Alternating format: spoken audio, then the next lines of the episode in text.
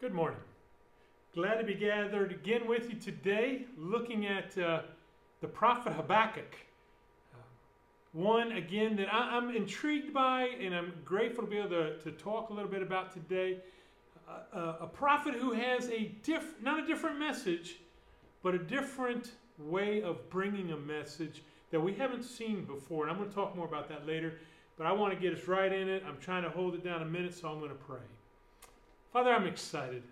Thank you for the gift of your word and, and just how in the work, uh, in preparing for this lesson, you have impressed it upon me. And so I'm asking now for the gift of your Holy Spirit that continues to do its work in me, for me, to me, but also those now gathered with me and learning.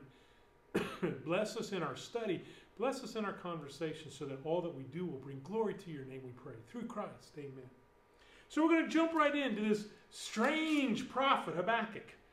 Um, that, uh, as I like to do, I'm going to store off Habakkuk is Hebrew for the word embracer.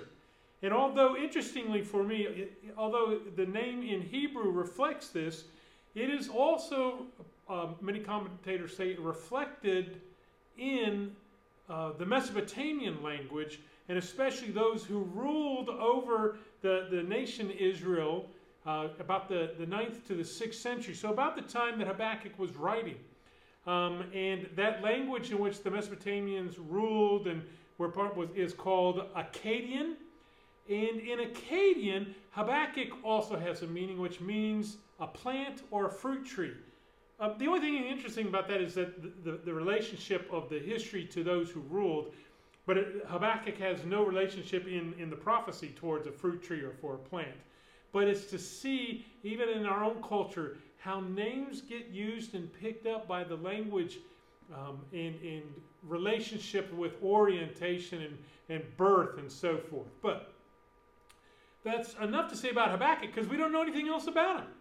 Uh, there's nothing within the prophecy, the book itself, and there's nothing within the other books of the Old Testament to give us a sense of who he is. Not only that, we don't get a sense of of where he is. Uh, we expect it's in, in Judah and the southern kingdom uh, by the nature of how he's writing. But more, uh, we can't even date his book other than by knowing to whom he is writing about in his conversation with God, and that is uh, prophesying about the nation Babylon. Now, in your translation, it may say Chaldeans. And Chaldeans were one of the largest tribes within the Babylonian nation state. So it, it can go backwards and forwards. And, and most commentators then try to relate when this could have been written and knowing that Judah was destroyed or invaded by Babylon in 605 BC, most folks then think that this book had to be written at least before that because Habakkuk is alluding to, or not even alluding, he is basically saying these people are going to take over, are going to destroy, and, and he's angry with God for that. So there's a, a time locator there within a you know 25 to 50 year period. Um, and as I said, as we started, Habakkuk is also very interesting because the role and the message of this prophet is very different than what we've been talking about and what we've already seen in the seven or eight prophets that we've talked about beforehand.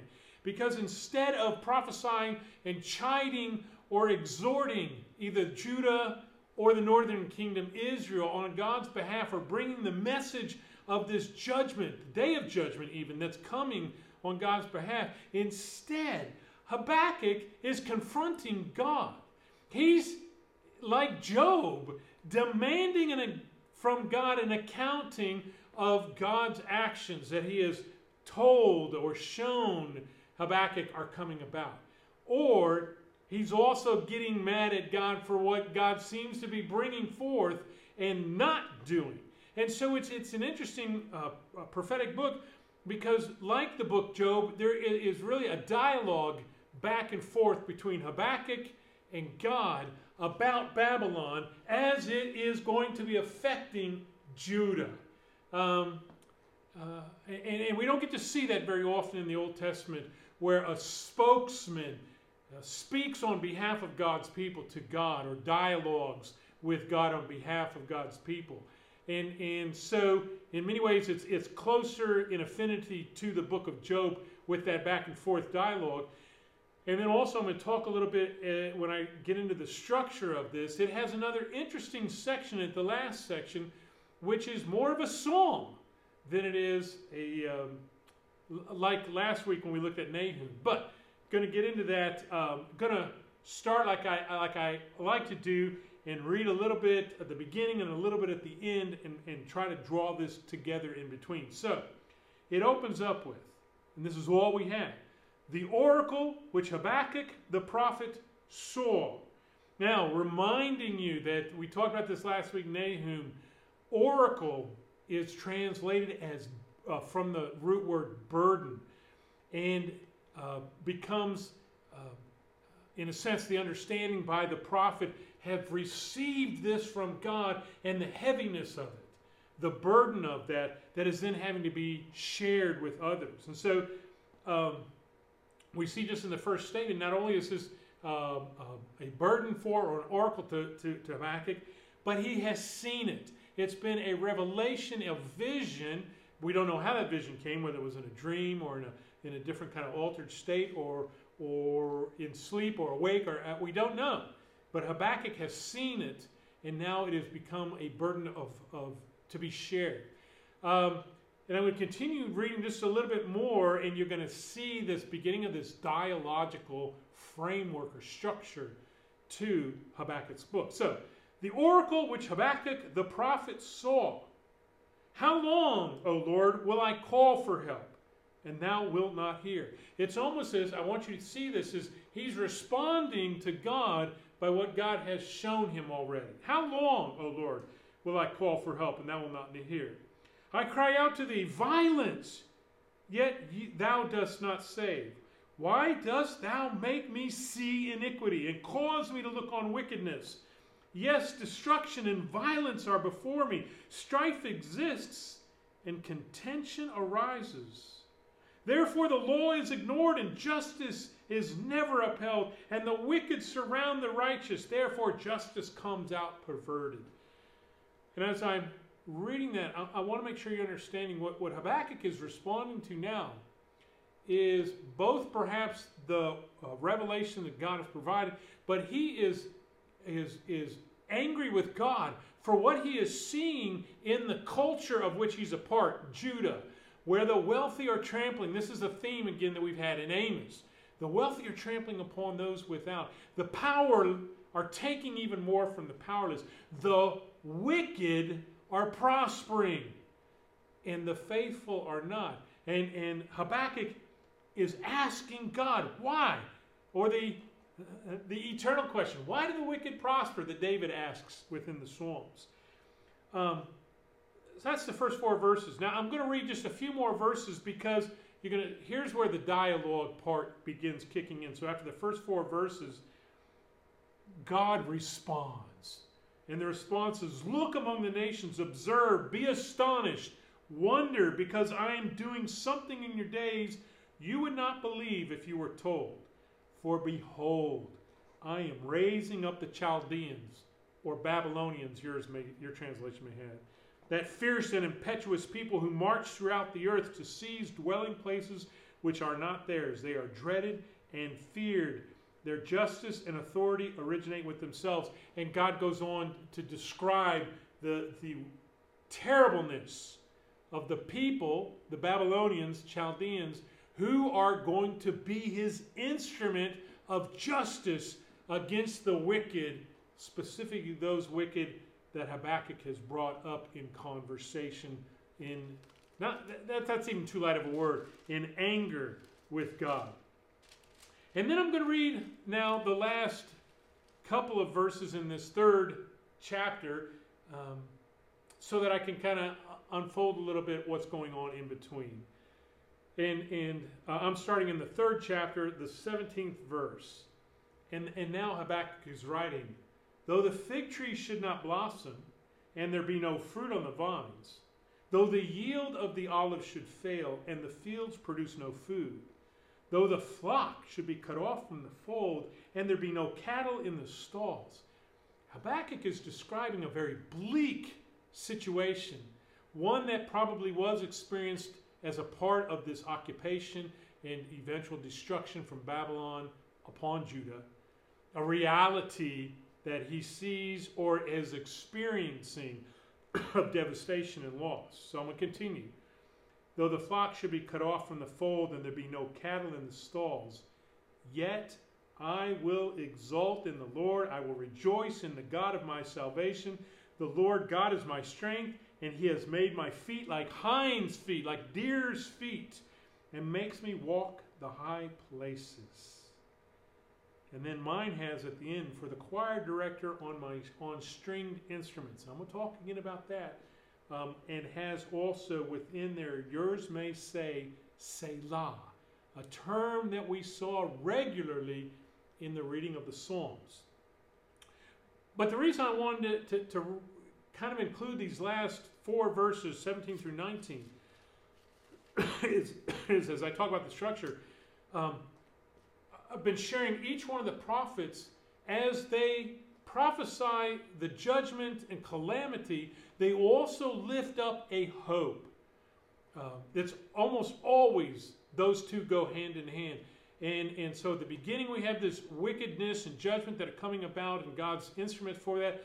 But by the end of uh, Habakkuk's prophecy, is a returning or reorienting of oneself into the reality, the, the goodness, uh, the waiting upon, the praising of God um, for what God is going to do. And, and, and Habakkuk says he's, he's going to become like a deer on the high places overlooking and in praise and in thanksgiving and, and worth worship of God is the culmination of his prophecy. So, what is taking place then? How do we orient ourselves into this prophetic book? And, and perhaps the best way that I have thought about that is a word that I didn't know until I was in seminary that, that many of you may already be uh, aware of or acquainted with. And It is called theodicy. This is a book of theodicy, and the theodicy is just simply um, a defense of God's goodness and power in light of, in view of, in the presence and existence of evil. Habakkuk is asking, uh, since the wicked are clearly not innocent, but are deserving of punishment, why are they not being punished, God? And why are they allowed to unjustly treat your righteous ones, uh, your faithful? Um, why are they succeeding, at least in the world's terms, and there does not seem to be relief for the suffering? Uh, why hasn't judgment come upon? That is theodicy at its best. Why is there a good God and yet we still have such profound evil and wickedness. And it makes me go back and think, and, and you may have heard of the author Rabbi Kushner in, in his well known book, When Bad Things Happen to Good People, um, who posed the same question. And it's the same question that Job poses. And it's the same question we saw in many of the Psalms why do the wicked prosper? And, and for Kushner, his idea was that if there is a God, then he can't actually, he's limited in, in his power to protect bad things from happening to good people. Or his other idea is that um, uh, God's power is not all good, in which, I shouldn't say it that way, it's not all powerful to bring about and, and, and, and protect God's people. Um, and that the reality then for Kushner and for many who ask that question is that simply it's part of the natural process. And, and uh, God has chosen to limit God's self in that because we have the expectation of eternal or uh, re um, uh, a, a, a, uh, apocalyptic understanding of recreation that is coming that, that we see um, with the second coming of Christ, what we see in the, the end of Revelation of a New Jerusalem. But I don't want to get stuck on that.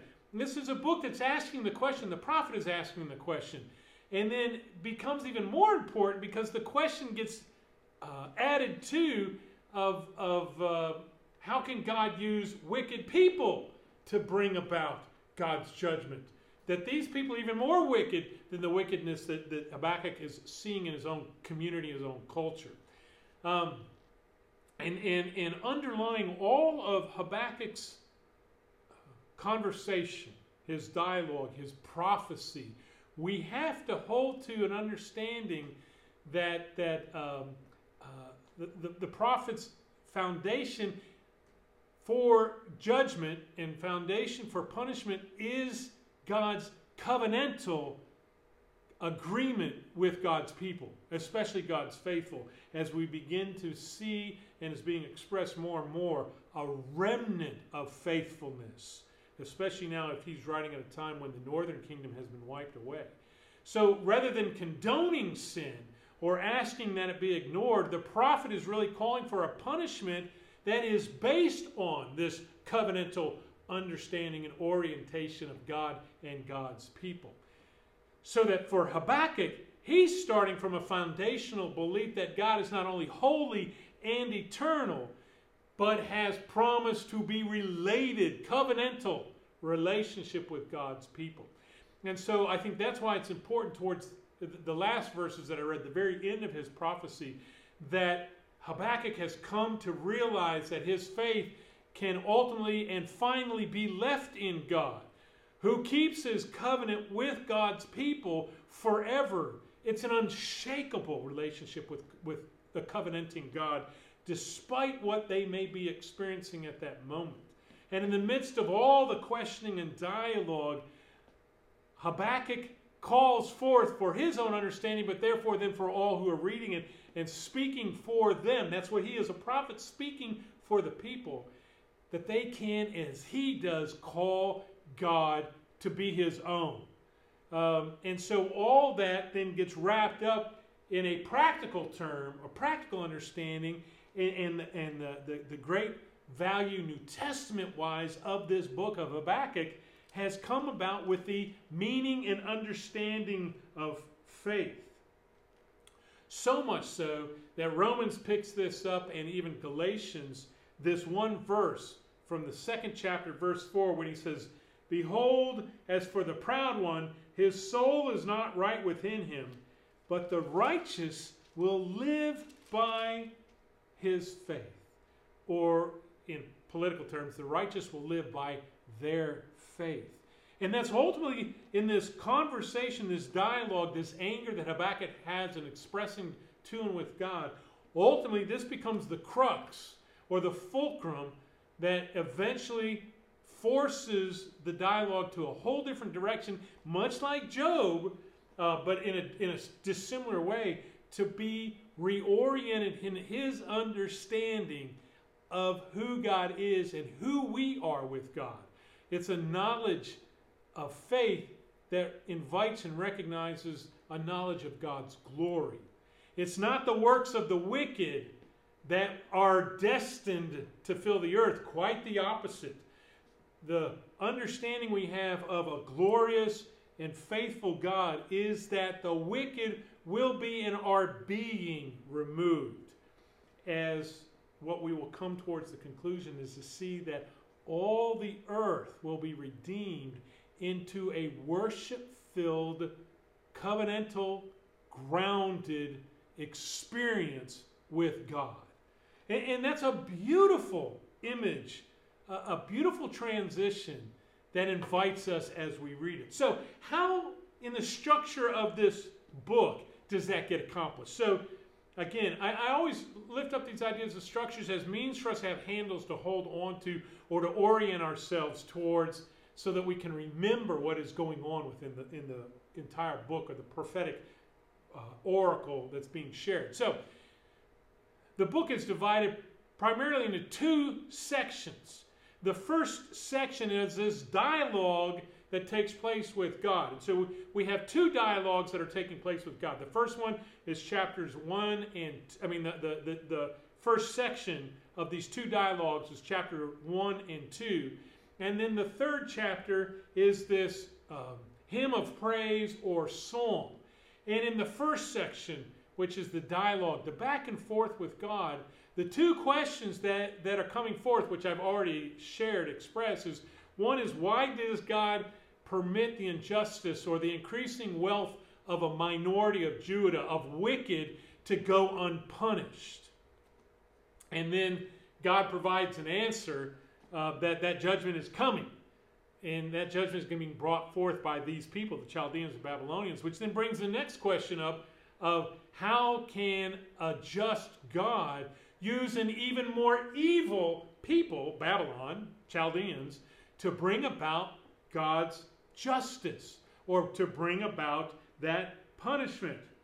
And, and uh, you know, it's interesting because uh, in, in this first section, the first half of each one of the sections is the question, and the second half is the reminder of who God is and God's power and God's glory and God's relationship and the foundation of that covenant with God's people that leads basically, it doesn't answer the question directly, but, but leads to the third chapter, which is this praise and a song. Now, uh, which is uh, a recognition ultimately of who God is.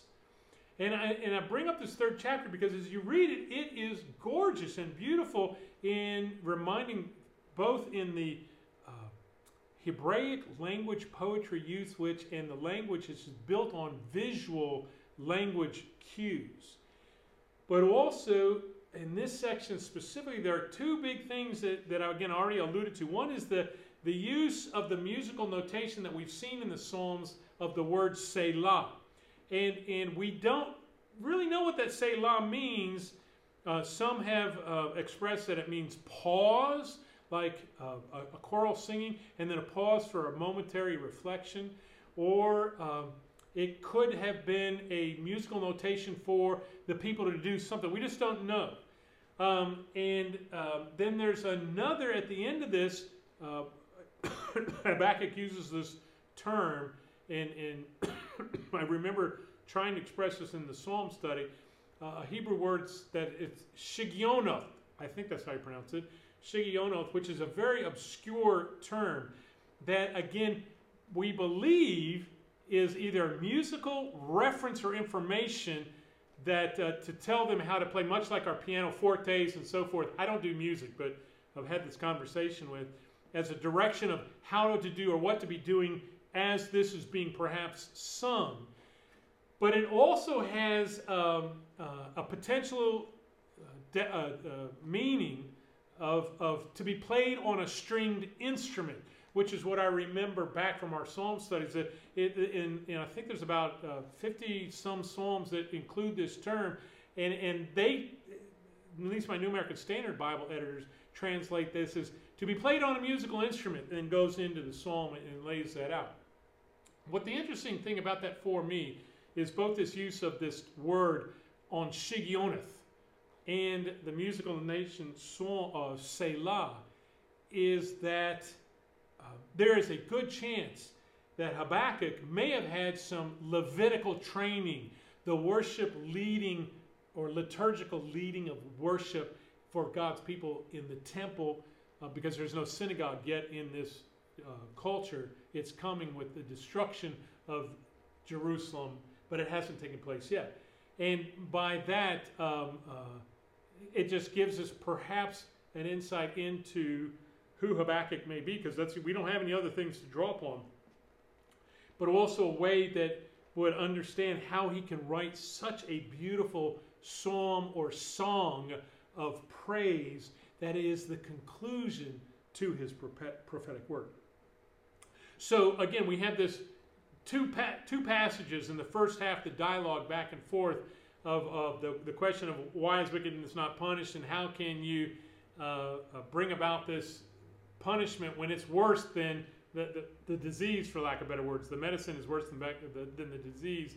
And, and the response is he is waiting for God's response, which is ultimately uh, a, a recognition of the coming judgment on all the wicked, not just the Judeans, not just the Babylonians, but especially the Babylonians and others who are so wicked, even though God is using them, they too will come upon eventually the finality of God's judgment. And then concluding with this, the second half, the whole third chapter, which is the psalm of petition and praise, of, of seeing God's hand in history, of trembling. Uh, that's the, the wording that, that Habakkuk uses that is yet to be uh, recognized as he sits in silence almost reflecting upon the message, the burden that God has shown him that is coming, and in recognition of the uh, conversation that Habakkuk has been privy to have with God. Whew, there's a lot. It's exciting. Um, I would even invite you, if you go back, if you have not read it, read the third chapter first and then go read the first two. Or read the first two and read the third one twice because it reorients us into who we are with God. Um, so, w- what are we supposed to do with this prophet? I mean, you're, you're seeing some of that uh, as I've already expressed my enjoyment of it, but um, in that, as I read it, the, the, the prophet um, is one who, in many ways, is standing with us or at our side in conversation with God. And, and it's almost as we're to see ourselves standing listening to it. And, and ultimately comes down to he must, and he chooses to wait and listen to God. And it's in this waiting and this listening that then moves him into praying. Um, and in that action of waiting, listening, and praying, he finds a, a larger, if, you, if that's even a way to express it, understanding of who God is and God's sovereignty, especially over all of creation and not just the limited Judaic God's people. It's we're seeing then the, the, the, the blowing out of God's sovereignty in relationship to all the world and all the creation that Habakkuk gets to by his waiting, by his listening. And, and only as he does experience that does he eventually realize that believing in God becomes a trusting in God is where real life is found, or the image of, of resting in God's hands is who we are and ultimately all that there is to be. He started out where we start out with puzzle and complaints and even accusations against God. And, and the gift is he is allowed to, but he doesn't get stuck there. He ends up in a world along with us where every detail of our life is recognized in love of God for us and is being worked out in us for goodness uh, or ultimately for a blessing of life in relationship that can only be found in God. As we say, that's what we have been created for. Habakkuk sees that by the hearing, the listening, and the praying. Um, so I have a, kind of a, a, final thought that some commentators have brought up that, that, that I'm reflecting on as I think about this, because the book of Habakkuk also uh, forces us to reflect upon a kind of faith that had become the norm for Judaism and later even in Christianity in the New Testament understand that um, that Israel can no longer have the means to try to shape their own destiny. Um, they hadn't done it and could never do it. They had always hoped that they could bring about what they wanted. But eventually they were overrun by this other nation. And, and under these empires that have uh, cascaded over them and, and uh, brought them to their end, uh, they became pas- passive. Uh, they can become recipients without choice of whatever good or evil others chose to bring to them. Um, but that's okay because in faith, in their hope in God, that chapter 2, verse 4, the, they ultimately come to see and believe that God would provide what was necessary for God's people to serve God or to be in relationship with God. And so for Habakkuk, for the nation, Judah, the remnant especially, and then what is picked up in the New Testament in this understanding of faith, this believing and waiting become the essential elements of a way of life. The life of faith is a life of waiting, believing, and then ultimately praying because that's where the relationship occurs and develops and, and becomes all for who we are. Whew! So, in order to invite you to think about that kind of sense, uh, I have uh, the four questions that I had this week, and again, those will be at the end of the video. Is the first is what was Habakkuk's solution to the disappointments and the frustrations that he was seeing and all experiencing, but also having been given a vision to see by God. What is Habakkuk's solution to all the problems that he sees? Um, and, and in that, then, what does Habakkuk think about the value of faithfulness and hope? And I want us to reflect along. That's why I've been thinking about this week. What do I think about faith and hope? How are those two wound up for me? Um, another one is ultimately, what does God have in store for the arrogant and the ruthlessly cruel? And why is that important for us to also hold on to? Um, and then finally, this is a question that, that is, is becomes uh, a part of almost all our prophetic studies. What is Habakkuk teaching us about God's faithfulness to God's people in the long term or throughout all of history? Uh, I have phrased that in different ways of, of looking back upon God and seeing what God has been doing to us. But what is this? What is this prophet teaching us new about God's faithfulness to God's people? Specific, but also generalized in the very broadest terms of history. That's the prophet Habakkuk. And next week we come back and look at yet another one who's writing at about the same time frame, this 8th century, this uh, uh, the, the prophet Zephaniah. And I hope and look forward to you joining me. And if you have questions, you know where to find me, and I look forward to responding. Let us pray. Father, bless you, praise you, for you are a God who does not forget, who reaches out, who restores, who redeems, who is at work, who is not absent in any way. Despite what we may feel or see or think, you are God and who's worthy of our praise. So may we praise you by who we are. In the name of Jesus, I say, I pray. Amen. Have a great week.